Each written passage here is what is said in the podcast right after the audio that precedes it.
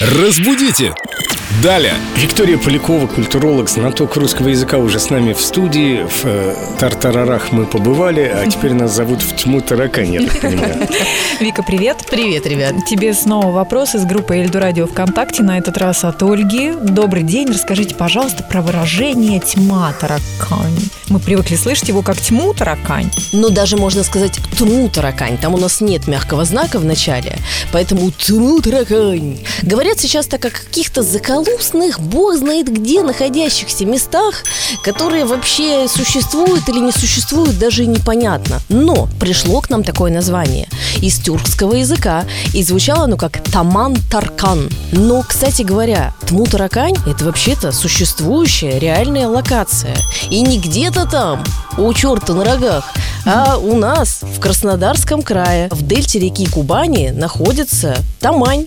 И там как раз-таки и э, располагается Тму Таракань. Как интересно жить, мы все должны там побывать, раз нас туда много раз отправляли.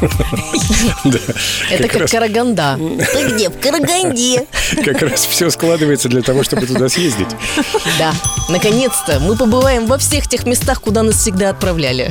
Вот и отдохнем. Разбудите! Далее!